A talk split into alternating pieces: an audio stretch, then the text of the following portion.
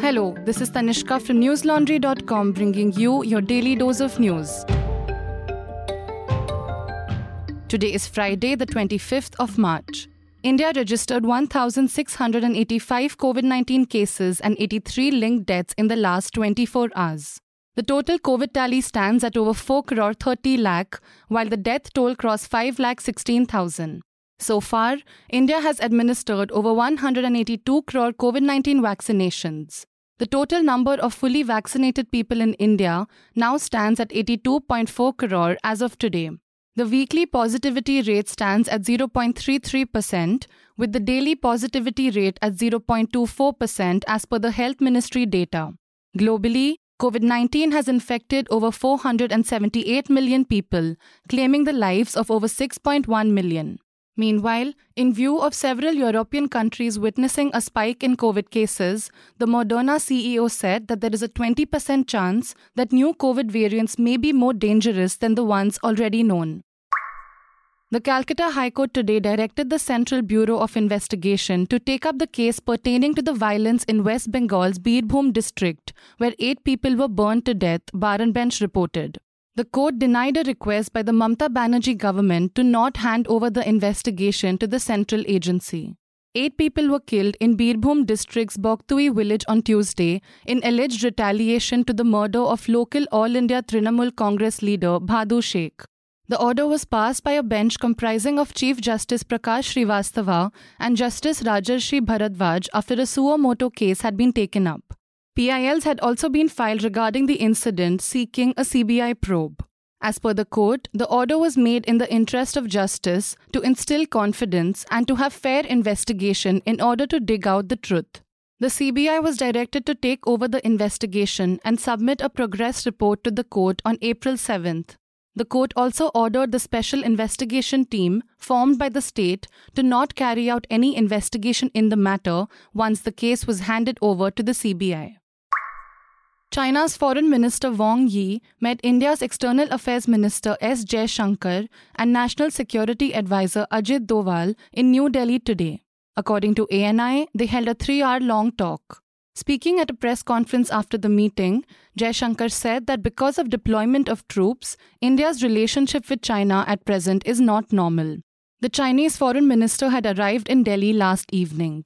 This is the first visit by a senior Chinese minister and the highest level talks so far between India and China since the military standoff in Ladakh that started 2 years ago. After the meeting, Jaishankar said, and I quote, "We met for about 3 hours and addressed a broad, substantive agenda in an open and candid manner. We discussed our bilateral relations that have been disturbed as a result of Chinese actions in April 2020, unquote. Yogi Adityanath was sworn in today as the Chief Minister of Uttar Pradesh for the second consecutive term at Lucknow's Ekana Stadium. The BJP had won the 2022 Uttar Pradesh Assembly elections by securing 225 seats in the 403-member assembly. According to ANI, Keshav Prasad Maurya and Rajesh Pathak were sworn in as deputy chief ministers. Maurya was the deputy chief minister in Yogi's last term as well. He lost the Sirathu constituency to Samajwadi Party's Pallavi Patel this year by a margin of 7,337 votes. Thus, he will need to be elected in a by-poll within 6 months. Pathak, meanwhile, was a law minister in Yogi's first government. He had switched to the BJP from BSP in 2017. Several BJP leaders, such as Prime Minister Narendra Modi, Defence Minister Rajnath Singh, Union Home Minister Amit Shah, and several others were present at the ceremony today. Maharashtra Chief Minister Uddhav Thackeray said today that the BJP should not do vicious things in order to come into power. This comes after the Enforcement Directorate froze his brother-in-law Shridhav Madhav Patnakar's assets worth ₹6.45 crore in a money laundering case. The freezing of assets took place 2 weeks after the Income Tax Department had conducted a series of raids on people close to other party leaders. This prompted the Shiv Sena to accuse the BJP of selectively targeting political opponents. The ED on Tuesday had provisionally attached immovable properties belonging to Patankar. Hitting out at the BJP, the Chief Minister said today, and I quote, "Don't harass our or anyone else's family members. We never bothered your family members. It is not that we are saying that your families have done something wrong or that they have something that we can trouble you about. If you want to put us in jail to come to power, put me in jail, unquote. In another political controversy in Maharashtra, Devendra Fadnavis dropped what is called the pen drive bomb earlier this month. He had alleged that the MVA coalition has been using state machinery to frame BJP leaders in false cases. My colleague Pratik Goyal decodes the videos and what they imply in his latest report on newslaundry.com. The article is titled 125 Hours of Evidence, Decoding the BJP's Pen Drive Bomb in Maharashtra. Listeners, the reason we are able to report on issues of public interest such as these without any pressure from political parties or corporations is because we don't depend on ads from them. We rely only on you, the reader, to support us.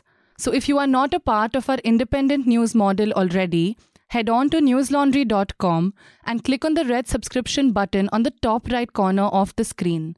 Lowest subscription starts at Rs 300 only.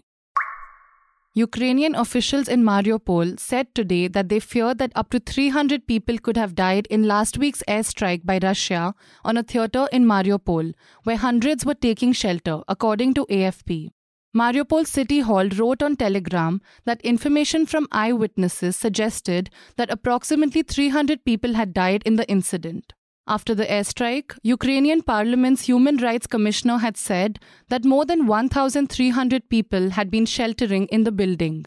President Volodymyr Zelensky had also said that hundreds of people, believed mostly to be women and children, had taken to the building when the attack took place.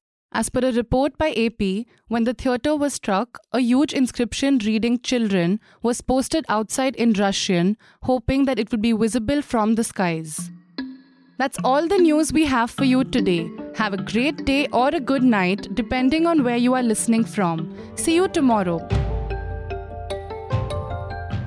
All the News Laundry podcasts are available on Stitcher, iTunes, and any other podcast platform.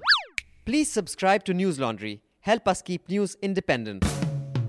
To catch all our podcasts on news, pop culture, current affairs and sport, visit newslaundry.com. Follow us on Facebook, Twitter and Instagram and subscribe to our YouTube channel.